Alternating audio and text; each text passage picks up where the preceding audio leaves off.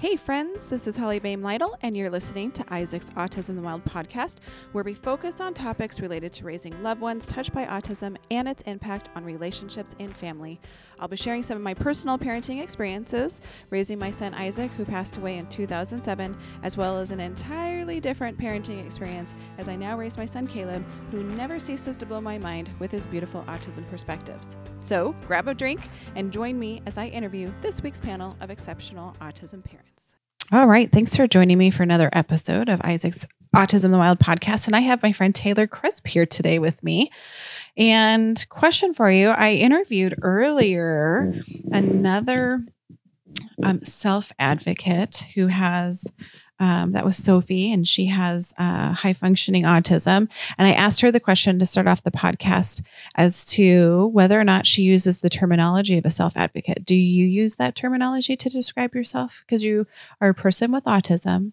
Do you consider yourself a self advocate, or what language do you use to describe um, how you view yourself? Um, I would say I'm more of a self advocate now than I was when I was younger. Because I think when I was younger, I was in denial about my about autism. I was in denial about having it. I so like what does that look like? Um, in that you didn't like the terminology, or you didn't really understand the term and how it would apply, or I guess more I didn't like the terminology because it felt like a label when I was at, when when I was younger. Like even in high school you know, I wanted to be like everybody else and have all the friends, have people to want to hang out with me all the time and stuff like that. But I guess that could be for really anybody, not just a person with autism, I guess. But so let's back up a little bit. So, do you mind sharing how old you are? I'm t- I just turned 28 years old. Fantastic. Yeah. So times were a little bit different when you were young, growing mm-hmm. up and having the label of an autism spectrum disorder. Do you feel like people understood what that meant? let's start with the question when it comes to teachers. Do you feel like teachers that worked with you under had a good understanding of what autism spectrum disorders were? When I was starting out elementary school, I don't think they did. Okay. Um,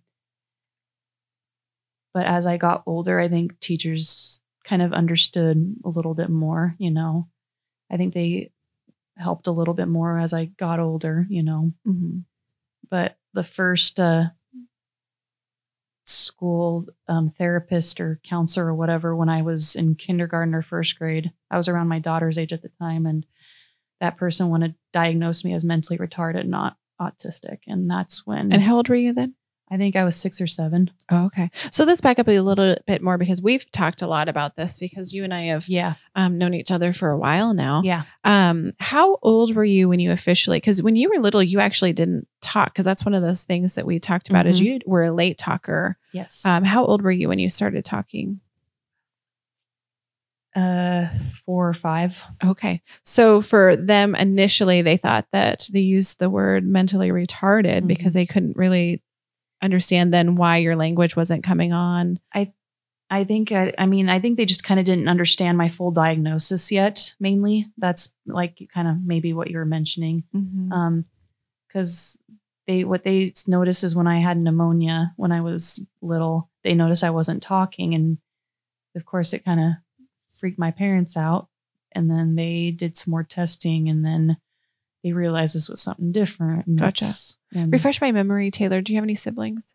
I have an old I have an older half brother, but we don't really have a relationship. So in the home when you were like little, you were the only child in the home. No, my brother. I oh, your brother was. Yeah, he grew okay. up, but we're just not really. We're just not close now. Closer. It, okay. There's just no interest really in a relationship, at least not on my end. But that's for personal reasons, though. Sure. So so, at what point do you feel like teachers had a better understanding of autism and how was at more junior high and high school? You feel like there was more understanding of what that? I think it was. Uh, it was mainly elementary school. I think middle school kind of skipped. Like the, the middle school, I didn't really like my care for the middle school uh, staff for for those with mental disability or disabilities. Um, I liked my counselor though there, but I think I felt like the resource room staff weren't really that great when I was younger. That would have been like in, I don't know, 2002, 2003, four, something like that. Mm-hmm. So when you were little, looking back, what do you think the biggest challenges were? I mean, was it um, how was school? I mean, did you because Sophie was homeschooled, so she went through elementary school, and then at a certain point, because of the social challenges, she just it was a struggle. She didn't want to go to school. She begged her mom um, to come up with another option, and so they did the homeschooling. Did you enjoy school and the social opportunities that it provided?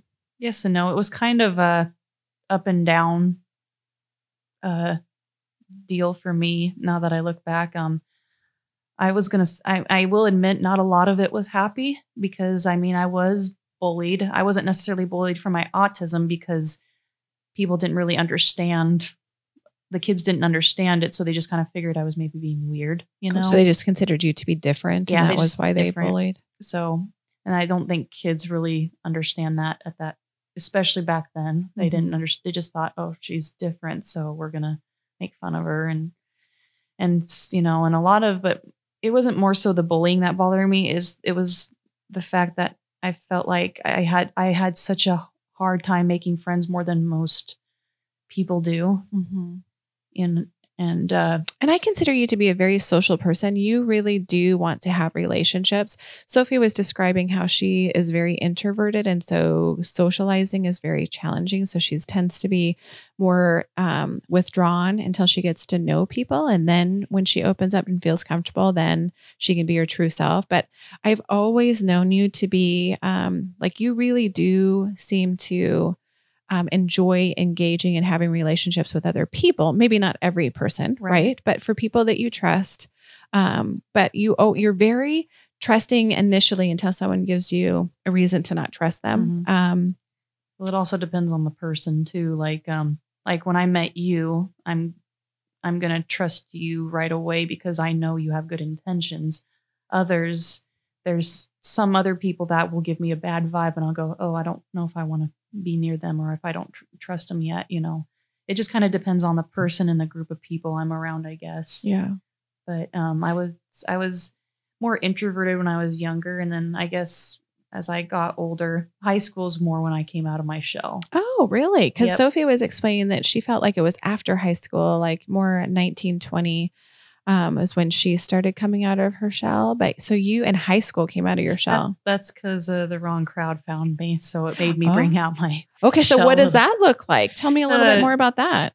Well, I mean, I hung out with a with some older people, like you know, like senior, like seniors from different high schools and more in their early twenties. Like I was invited over to play games and stuff like that, and you know, and it's it's yeah, it's it was so. I think that's kind of what made me come out of my shell a little bit was, oh, I'm being accepted by older people, so but maybe not in my high school, but you know. And how did you get connected with these older people? um, by one friend I had in high school, and then she had a friend, and you know how that works. They have Mhm. friends. Friends of friends. Yeah. Did did you ever have any issues or challenges with people befriending you for maybe not the best of intentions?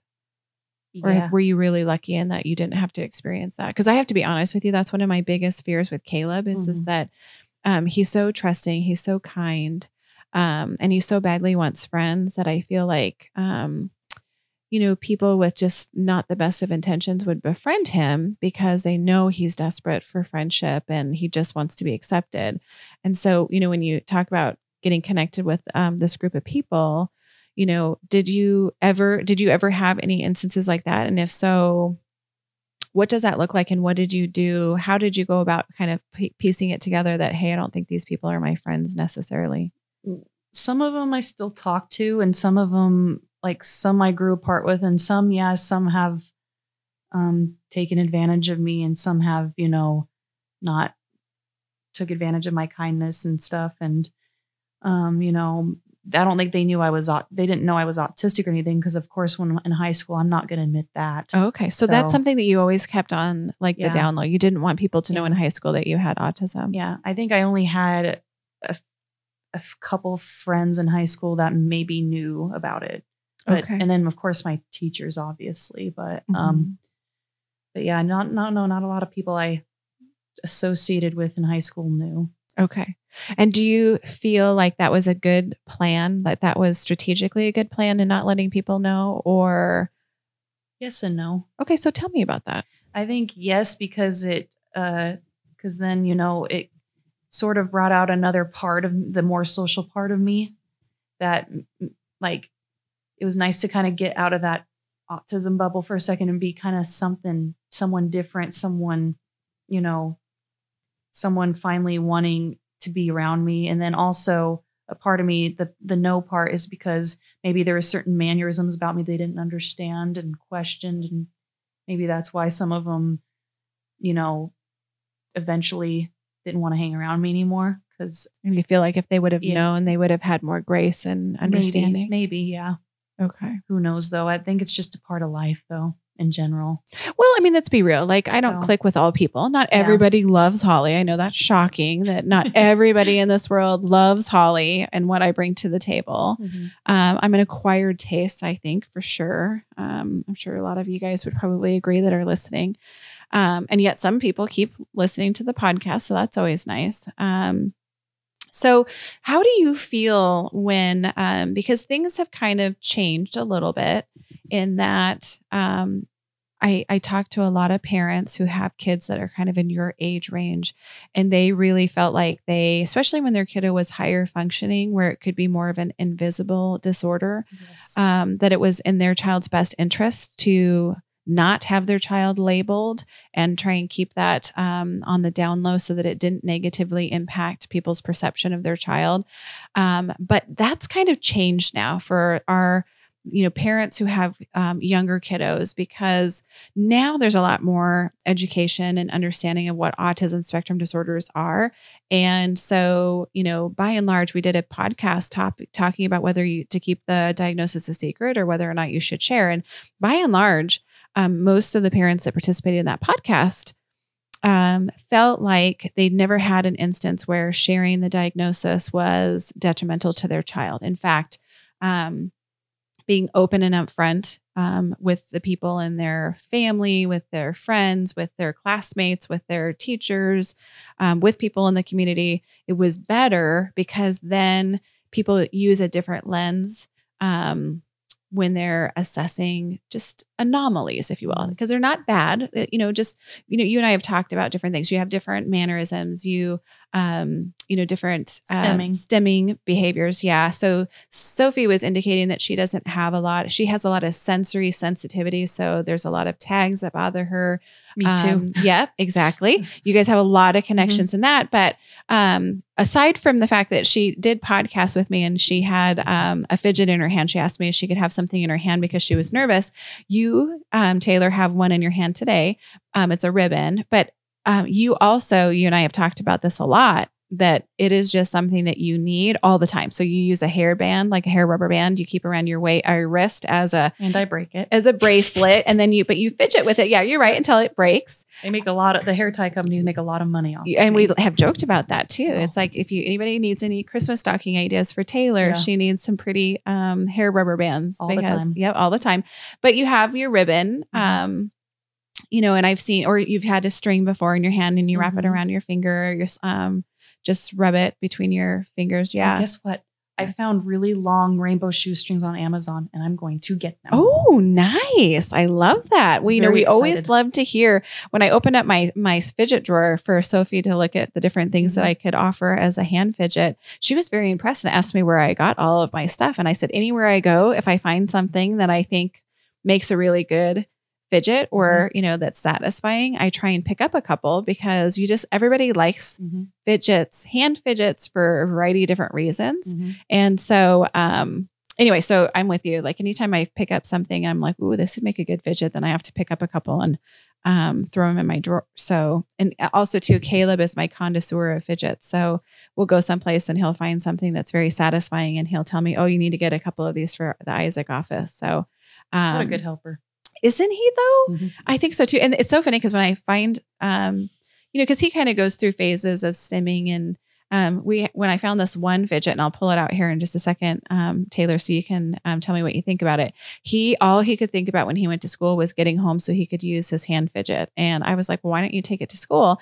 And so even in that context, bringing it back around to talking about to keep it a secret or not to keep a secret, you know, we are very open about Caleb's diagnosis because I have found that specifically for Caleb, it just um, because like you, Taylor, it's an invisible disorder for Caleb because he's very functional. He's very conversational. He's got a good sense of humor. Um, but where he sometimes makes mistakes is in social communication, social context. And so then, you know, people misunderstand or think he's being a jerk or, well, that was really insensitive to say, or wow, that was blunt. Um, and so there's issues just sometimes with that. And then, of course, he has sensory issues. So there's some things he just will not do because um, it bothers him. And then people think that he is being defiant or difficult. And um, so we have found that hands down, it is better just to give people more information than less. Um, but with that being said, he still does want to look the same as his peers. So having his fidgets at school where he definitely benefits from them, but then people are like, what are you doing? Um, is starting to make him uncomfortable. And he's in the sixth grade. Um, so I hear what you're saying is is that um, you know, even with Caleb being pretty open, I mean, he is very open about his autism diagnosis. Um, there's still there's still things that he prefers to not. He just doesn't. He doesn't necessarily. That doesn't mean he wants to stand out above everybody else in terms of his differences. And so I think that you're absolutely right. But do you feel like um, in today's day and age, you have to explain a lot less than when you were younger? Or do you think you still have to try and explain certain things to people so that they understand? I think I have to. Ex- I, I think um, now that there's more awareness, I have to explain a lot less. But of course, me being me, I still explain a lot, just in general, because that's just me. But I think um, I think more people are understanding now I mean, there's still going to be ignorance. That's never going to go away. It's just, it's always going to stick around. It's, um, but you know, it's just, it is what it is. Um, but I think it's better now than it used to be. The 90s was kind of a, a joke when it came to, and even the 80s were worse. And when it came to, because people with disabilities used to be ostracized and just put in homes right away. Yeah. So and it, and it eventually, you know, has gotten better. So, mm-hmm. are relationships easier for you now? Um, finding those relationships and friendships, or is it still something that you're struggling with? I still, it's something I still struggle with. It's actually one of the big things I still struggle with. And not that I'm blaming anybody for it, because I don't necessarily think anybody needs to be blamed. I just don't think they, I just don't think a lot of people understand how I communicate. And sometimes my form of communication is silence. You know, mm-hmm. I have a hard time reaching out to people because I don't know whether you're so worried you're going to be a yeah, burden on someone. Yeah. Or, yeah. you know, do I have to always come to them or can they come to me once in a while? Or can we meet somewhere in the middle? Like, I just, it's more of how to form relationships, especially with people like my age. Mm-hmm. That's the hardest is finding people my age. Cause normally I have easy re- forming relationships with people like a few years older than me. Mm-hmm. You know, like Amber, who's in her 30, early 30s, even though she doesn't look like it and then you know you and yeah, I'm the old fogey in the group that's friends. no, right? that's the no. bad thing. You guys, you guys, you guys still look young. I'm just saying. Oh yes, we do because a hair color, Taylor. Yeah. Hair color but is my fa- is my friend. What I'm saying, it's more easier to. It's harder to. uh It's easier to ma- uh, maintain relationships more with um, people that are a little older than me than ones that are around my age. Around my age, they just kind of still have their own cliques, even in their ones in their twenties. You know, I, it could be the clique thing. You know what I think the difference is? What? Um, our generations, because I'm an X generation person. So uh Generation, generation X. X. And you know the difference between myself and so I'm a Generation X, but um Amber is not an, a Generation X, but she's still so she's the generation after me because she's younger. Um, but the she's difference is technically a millennial. She's a millennial. She's te- yeah, she's like the first edge of millennials. But here's the difference: is is that back in the day when I was young, we didn't have technology, we didn't have cell phones, so exactly. we so we have to, we maintain our relationships differently because we didn't grow up in the technology world. And unfortunately, Taylor, for you is is that you grew up in more you your generation is more reliant on that technology and so a lot of their relationship like how they maintain their relationships is through technology whereas in my generation like we're just not really comfortable with that i mean we do it social media like facebook um but you know my you know peers tend to still understand that value in like connecting with people and not using the technology or relying so heavily on technology right. in order to maintain those relationships. Not to say that that's not a hard and fast rule.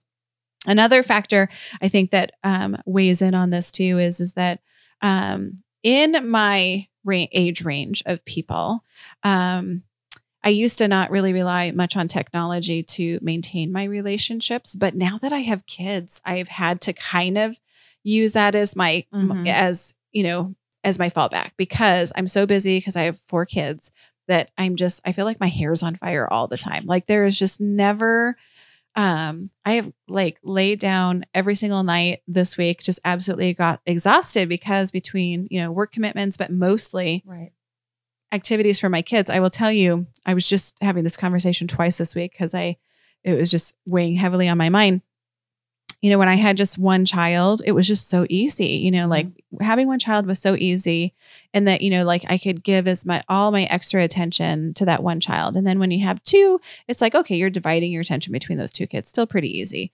All of a sudden, the jump from two to three kids, it's like it's exponentially more difficult mm-hmm. because dividing your attention in thirds and making sure everybody's needs are met becomes a little bit more dicey. And then as they get older, it becomes even harder because they are all going three different directions and it becomes like um, very complicated. You know, when you have younger kids, you know, they're still napping and it's, you know what I mean? So you have to respect the nap schedule. And then when you have you know the play dates. You know you still have to participate in play dates mm-hmm. because you know that's just the way it is when they're young.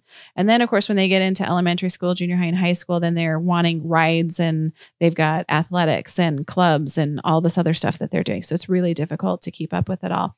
But then when you add the fourth child you start really seeing an exponential challenge just in terms of time and just your free time is just like there is no free time because when you have four kids, it's like, holy moly, it is very hard to keep up with everything. And so I literally lay in bed and I'm exhausted. So that's when I tend to find that I use technology to do my check ins with the people that I care about and that I want to maintain a relationship with.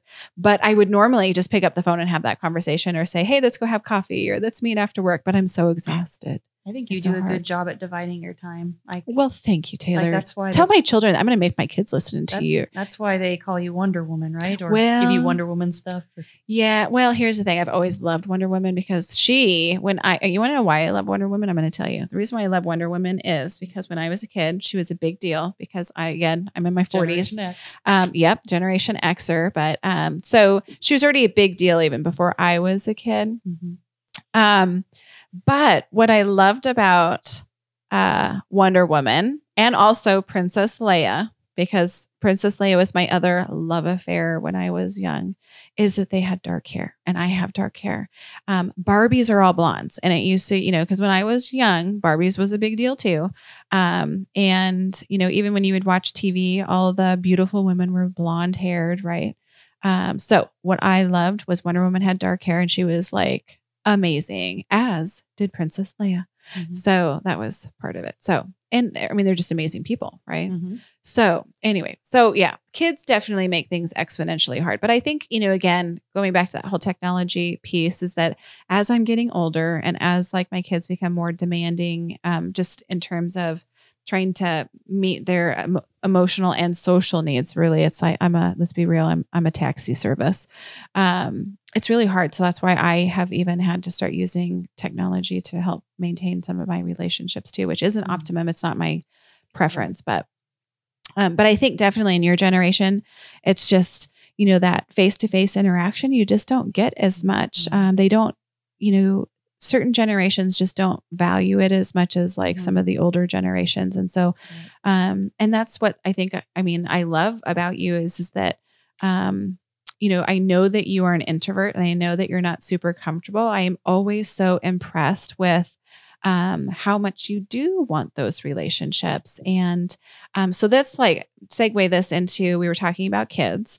And so it's worth saying that Taylor is a mom right? And so that's um and I don't know whether you this makes you happy or not, but from the autism moms perspective who have gotten to know you because Mhm. you come to our moms night um, once a month and you've gotten to know a lot of our um, autism tribe parents.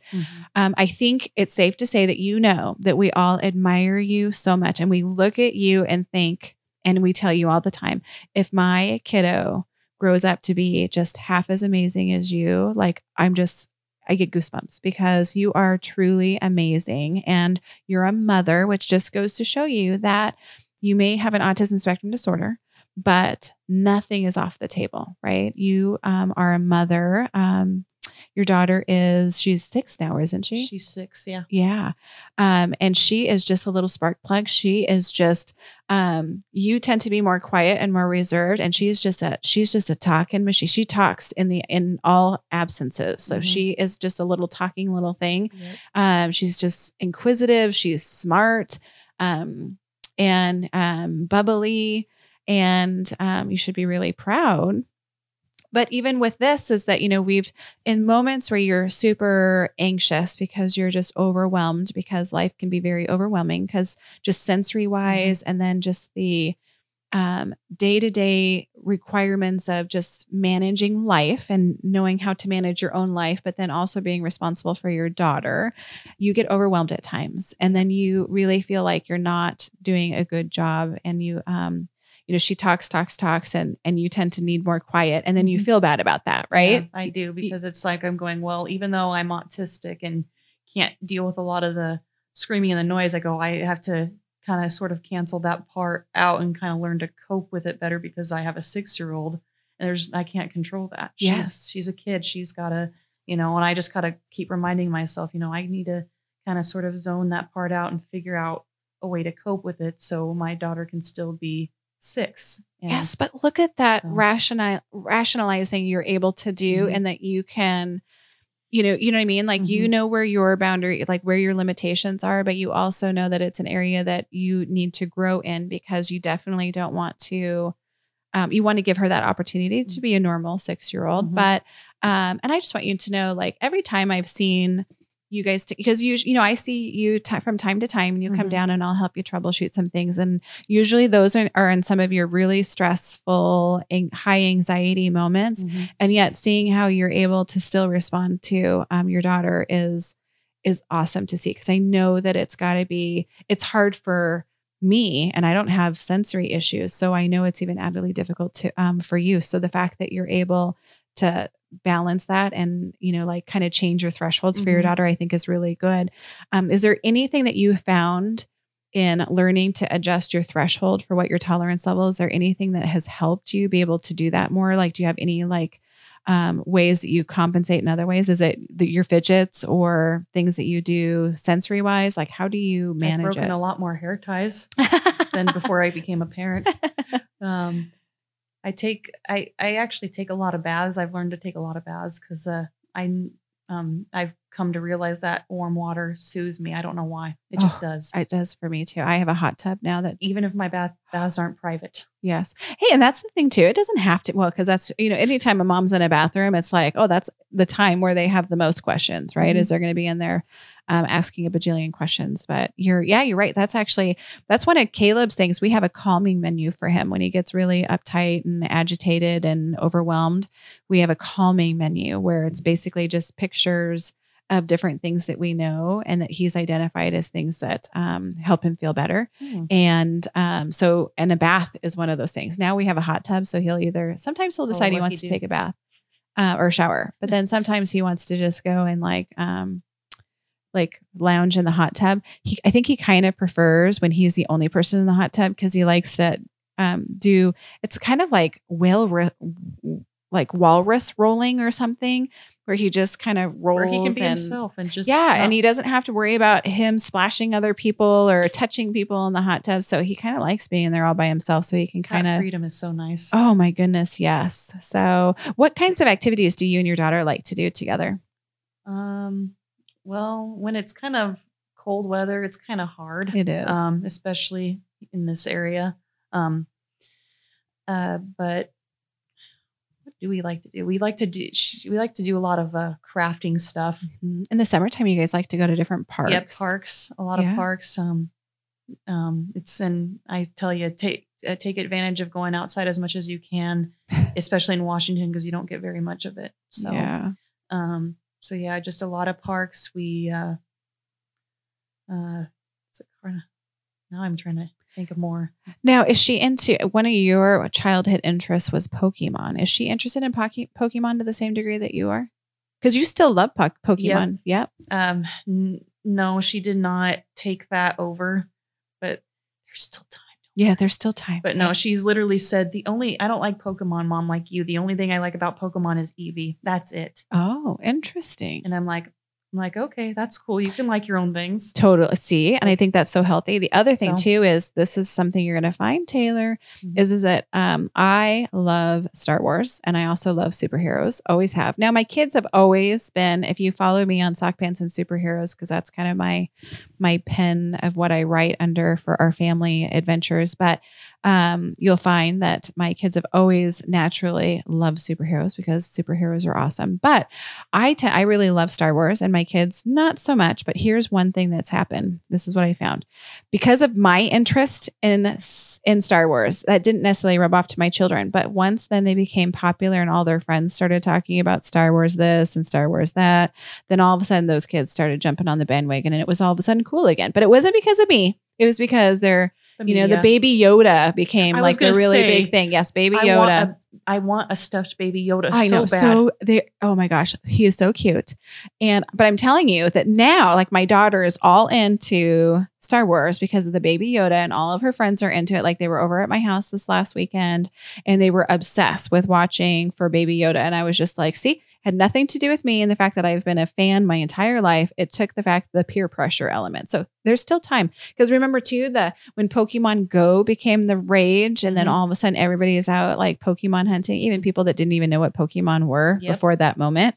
So there's still opportunities to have your kid start loving some of your natural interests. Just give it time. It it requires peer pressure. It's amazing how much more Pokemon they keep inventing. It's like when I Oh. think they're going to stop, they just keep coming up with more. Oh, I'm I know. like, And Caleb's my little Pokemon encyclopedia. If you want to know evolutions of whatever, I'm just like, That was me when I was his age. I Oh, still am like yeah. that. Yeah, Even but- my dad will tell you that. Um, and I don't. He actually tagged me in a post on my birthday saying, "Oh, my daughter used to come up to me and say, "Oh, this is Char- Charizard. This is this," and he would like guess them all, and I would always tell him, "Mm, "It's not that one. No, that's not the evolution of that one." You know, and and I was surprised he remembered some of the Pokemon. oh, I was very surprised that my dad remembered. Like a 50 something year old man can remember certain Pokemon. That tells me, you know, he's See, he was paying he's attention. he's was paying attention. He's still got a young spirit at heart. oh, and absolutely. So and but the fact that you know nobody thinks I'm weird for still liking it or being super into it, I think it's like I I I think I'm that makes me feel happy because that's what makes me. F- that's my that's kind of my getaway. That's my that's the thing when I'm sad. That's one of the things I can think about besides my daughter, of course. That makes me happy as I think about Pokemon. I think about playing it when I was younger. And also the fact that I got the new uh what's it the Shield game, the Oh, new yeah. Shield game for Yeah. my Switch. It really, you know, it's Oh, I, i'm glad that you brought that up because that's on the Christmas shopping list for Caleb, and I don't know what it is. So you're gonna have to educate me once we're done with this podcast because I'm not quite sure what I'm looking for. Oh, it's just so hard with that one because he's so particular. And um, anyway, so good to know. I'm gonna def now I know what the source of where I'm gonna get my information. Um, as a mom, like, what do you think the biggest challenge is? So, ha- being a person with autism and then also being a mom to a neurotypical little girl, what is what do you feel like is your biggest challenge or the things you worry about the most? uh, I always worry if I'm not gonna help her enough, like be prepared for. I mean, she's uh, already in school, but I just worry that I'm not gonna give her enough, like when she's out of school, enough hands-on education or how to help her. Like I want her to. My dream for her is to succeed more than I have, but that's every parent's. Oh, dream, you know? sure. Yeah, like- that's what we all think of. We all want that for our children is to succeed and do better than us. And I guess I just kind of worry since I struggled I mean, I did well. I did okay in school, but I still had to work extra harder more than most people to to get even close to doing somewhat well.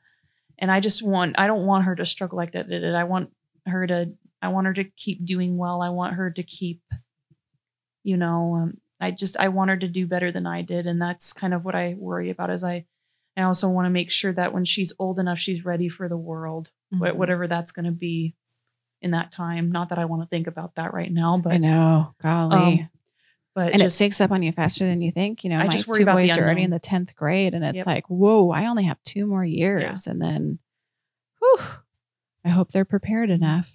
Basically, so. I just fear the unknown. Yeah, like that's basically it. And you know, I just worry that you know she's, and also I worry about health a lot. You know, I hope she's going to be healthy. I hope she never gets super sick. I hope that she, you know, that's I don't know why, but I'm a big worrier about health. I'm worried about everyone's health. Like I just want everybody to be okay, you know. Yeah. And, you know, I get that. So I I'm a sponge off that. Like I will so absorb other what other people are going through. Yeah, you're definitely an empath so. for sure. So, is there looking back in your life then, is there any area that you wish that you may have been you should have do you wish that your parents or a teacher along the way would have pushed you or helped you in a different way?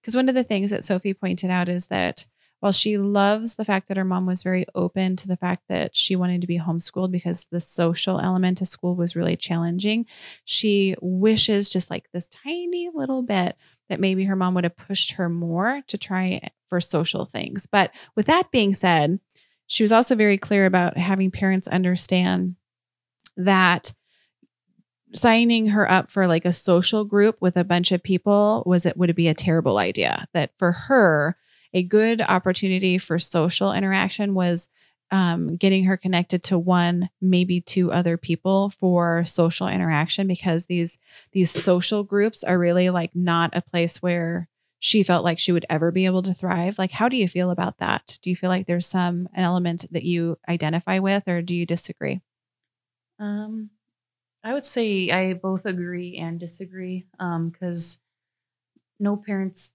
parents aren't going to be perfect. They're always going to forget something or miss something or wish they would have done something or or us children wish they would have done something differently.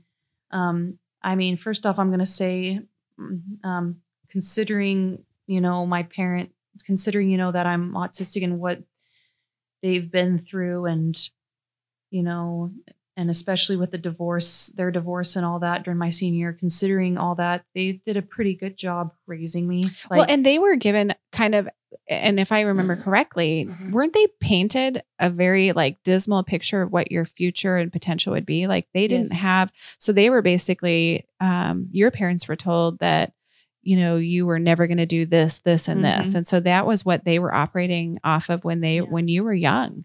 Yeah. And look at how amazing you are, you are and all the things that you've accomplished that people, um, providers that they were working with had not given them hope for. Mm-hmm. So I think you're absolutely right. So they do the best they can. I mean, I wish they would have pushed me to do. I wish they would have put me in more activities, though. That's the one. If that's the one thing I could have changed, is I wish they would have put me in more activities in my like adolescence, like like horseback riding, hmm swimming lessons, you know, push don't I know you don't swim? Cap. You don't. You're not a swimmer, are you? I don't really. I I can stay afloat, but as far as like being a really strong, skilled swimmer, no. Well, darn it! I was hoping that you might be the only other adult that I know of that doesn't. I don't. I'm not, not a swimmer. I don't know how to swim. I don't like jumping in deep ends because I worry about not getting back up. I mean, I can jump in like six feet. I feel comfortable jumping in six feet. Sure. But like 20 feet that or a lake, that's when I get kind of. Eh. Did you ever do any sports? I did once I got to high school, but I wish I would have been put in them earlier. Oh, okay. So I could have gotten better and maybe gotten scholarships. You know what I you know, I wish yeah. I would have had more of those opportunities, but I think, you know, they were I think they they're they're it was not out of bad intentions though that they didn't oh, push no. that. I think they were just kind of worried and they you know, they were just worried that I think they were just kind of worried about it to make they wanted to make sure that I think they were worried about rejection as mm-hmm. of as I was too. But um, mm-hmm. you know, I think they were just kind of worried about a lot of that. And um my mom like I love my mom and um she just she more of like coddled me and kept me in a bubble a lot when I was like she wasn't very she's not very like emotional type person but as she's not really the emotional person she's more of the provider so she wanted to make sure that I was secured and taken care of that's why she, she kind of coddled me a little bit so and do you think that she coddled you too much then? I a little bit. I think she did a little bit too much. Um, I don't think it was out of any negative intentions. oh though. no. I think it was.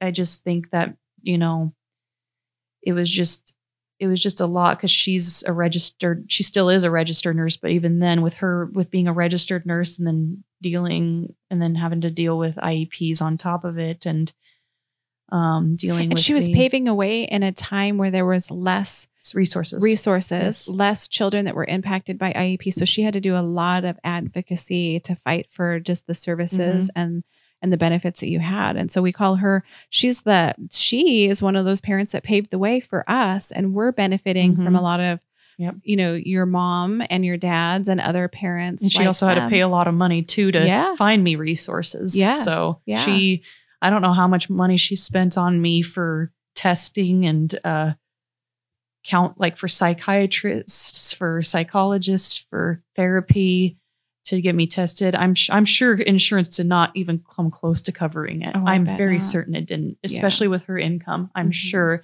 it was very expensive. So Yeah. and my dad too you know it's like and and my dad um my dad i want to kind of give credit to my dad too um sorry for rambling on You're but not um at all. That's my- the whole point of a podcast. Yeah. We were actually talking before we went live and just you were asking questions like, I'm not really sure what the point of a podcast is to talk about all these things. So you're not rambling. People want to hear this. um my dad i would say my dad even my even though my dad my dad's more of the the the tough uh rugged you know um but he tough in a good way you know wanting to make sure i'm t- you know kind of like the coddle version of my mom but like the tough way like he wants to make sure that he's tou- he's he's making sure that he's instilling these values in me to make sure that you know they stick with me and uh you know and the, a lot of his toughness is the reason why i have a lot of my values too So your mom kept you more in the bubble and coddled you, and your dad was more of the like push, Yeah. like push you out of the nest and Mhm. wanting you to be Yeah. su- self-sufficient Yeah. and independent. and in my opinion i felt my dad was more maternal because Sure. my dad even though he was rough he was also the more emotional sure. person Now, just so that um, people that are listening understand, so Taylor is a mom. Um, and Taylor, you have lived independently. Now you have lived with your dad, but more Off like on. off and on, but more more, as a roommate a roommate as opposed i to paid my rent yeah, you had to live with him because you didn't have Yeah. any other options. It was more that it was just comfortable and it helped both of you out. just Um, at the time yeah, but you have an apartment, um, you have a significant other, you Mhm. have a daughter, Mhm. um, you've worked in a variety of different ways. You're actually thinking about possibly going back to school because and you going have back to work actually going back to work. Yeah. So kind So- of do I go back to work or do I maybe go to school and pursue something that you're I interested in? try both Well, and that's the thing. so Did you um and I know you've kind of had fears about doing both both at the same same time. Um, but with the support network that you have, because you know you've met a lot of fantastic autism moms Mhm. and even moms of your daughter, and then of course you know we're friends. Do you feel uh, more confident in making those decisions, or are you still kind of scared? both Both, yeah, which is both. totally normal. So Yeah. um, I think it's more of knowing where to start is what's getting me. So because everything's so overwhelming that I just don't know where to begin. Yeah. That's a big part of my the issues I deal with my brain, um, and sorting out and processing that. So and I think that's something I can say from an autistic point of view is that is knowing where to start and sorting out stuff is a big Yeah. thing. It's like that SpongeBob episode where he was f- doing a bunch of filing cabinets, and if anyone's ever seen that Uh, episode, but yes, I have. it's that's how my brain is right now. Yeah. So it's just difficult to know where to find what. Yeah. Yeah. So whenever we talk and you tell me your like struggles or where you're indecisive, a lot of it is just helping you to kind of decide, okay, prioritizing. Here's step one, here's step two, here's step three. And once you know your steps, you get through everything, Mhm. right? Um, sometimes they take a little bit longer Mhm. because you know you we all go through waves of being really like hey i'm on top of it. And then there's some weeks where it's like oh i'm just not i can't deal with any of this. And you just put it on the back burner which isn't a bad thing. It's not a bad thing at all. Um, but yeah that's one of the things too where um, having good people in your life when that's you know that that's not one of your strengths. So having good people in your life that can say hey here's where i think you should start call this person or go online and look at x y and z Mhm. so, all right. Well, I am going to actually wrap this podcast up, but I was hoping, Taylor, I was going to give you the list of other podcasts because I really feel like there's other topics that you might enjoy podcasting and giving an opinion on as a self advocate. Oh, one more thing before we wrap up, too. I forgot to ask.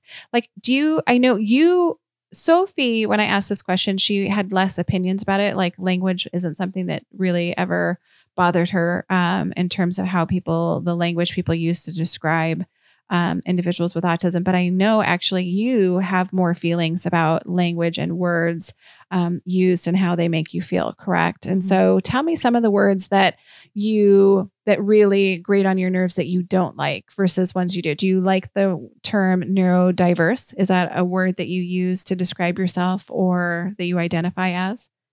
Not really. Not really. But It's it not doesn't one- bother me. But it doesn't bother you. What about the term autistic? Uh, it's kind of a double edged sword because it's the best way, personally, it's the best way for me to describe what I'm going through because sometimes people don't understand those other terms Mhm. that I have to just kind of be blunt and say, okay, it's autism. So, Yeah. and then they go, oh, Yeah. you know, and Are there even any terms that really drive you nuts that you don't like? How do you feel about when you hear the word retarded? Does that one bother you at all? Yeah, it's it's it bothers me, especially for a number of reasons. I've Mhm. had to deal with some sort of altercations similar personally, but I won't go there. Yeah. but um, but yeah, it's it's, it's I don't think that's I think that's a kind of an unnecessary term. Mhm. You know, Do you prefer people first language that you're a woman with autism or autistic woman? a woman with autism. That's your would say- preferred people say I'd- first. like sometimes I'll just say autistic, but yeah, there's sometimes that term, even though it's the best way, sometimes it's the best way for me to describe things. Mhm. It also is kind of like nails on a chalkboard when I say it Oh. sometimes. Oh, okay. So it even, okay. So even though it's sometimes the best way for me to describe stuff, it doesn't mean I necessarily Like it. like to always say it. Mhm. So Perfect. All right. Well, like I said, there's just always a lot of debate about language and appropriate language. And it's so personal that I always think that, you know, um, John Lemus is a friend of mine and he like, and I've said this in a different podcast. One of the things that he said is nothing about us without us. In other words, like don't talk about us, include us in the conversation. Mhm. And this is one of those things where people debate the language, appropriate language to describe people with autism. And, um, you know, this is where it really is personal. And some people feel very vehemently that this is the appropriate use of language. And then other people would say, nope, I personally don't like that. And I think, again, either way, you know, but I think that it's really important to ask the questions of individuals that have autism because, again, I don't have autism. I'm raising a child with autism. And that's why I love pinging things off of you from time to time because I really value your input. yeah, I think um I don't think every autistic every autistic individual is different on how they want to be Referenced. referenced Yeah. as. You know, because I'm my opinion might not be the same as Yeah. someone else's. Um, But the cool thing is you have that perspective. Yeah. Whereas I have talked with some self advocates that don't have the ability to see it from another person's perspective. Mhm. And so this is what makes them feel good. So they assume that that's the way all people should feel. And so it's a little more challenging. I just kind of learned with, you know, with social media and kind of being a, a millennial and I just kind of learned a lot that I I even though I have autism myself, I don't I'm so used to a lot of things that I don't really take a lot of things offensively anymore unless it's very very direct. yes. So I've for so there's certain things I'll just roll off my back. The only thing I don't like is when people brag about how much better they are than people. That's a tick. That's Yeah. something that I Really. can't stand is when people say, "Oh, I'm so amazing," or "Look at look look how much I've accomplished," and I'm just like, "Well, The look at me, look at me people. yeah." And I'm like, Yeah. "Well, um, autistic people have accomplishments too. you Oh know? my goodness. So- Yes. So Well, you know, they say Thomas Jefferson. They they think that Thomas Jefferson had autism, and uh, Albert, Einstein, Einstein. Yeah. So Gates. exactly, those are some people with some pretty awesome accomplishments, in my opinion. So, all right. Well, we are going to wrap up this episode of Isaac's Autism Wild podcast, and um, I will keep bringing Taylor in on some of these really interesting conversations and topics because I love having your personal input and perspective on these things because it really does open it up so that there's a better level of understanding for us other parents. So, thank you for joining me. Thank you. I hope to help other people maybe have different get different perspectives and resources from me giving my I guess input, I guess. Yeah. All right. Perfect. And that's it for now. If you want to be notified of our next podcast release, be sure to hit subscribe. And just remember, we're all in this together, so find your tribe and hold them tight.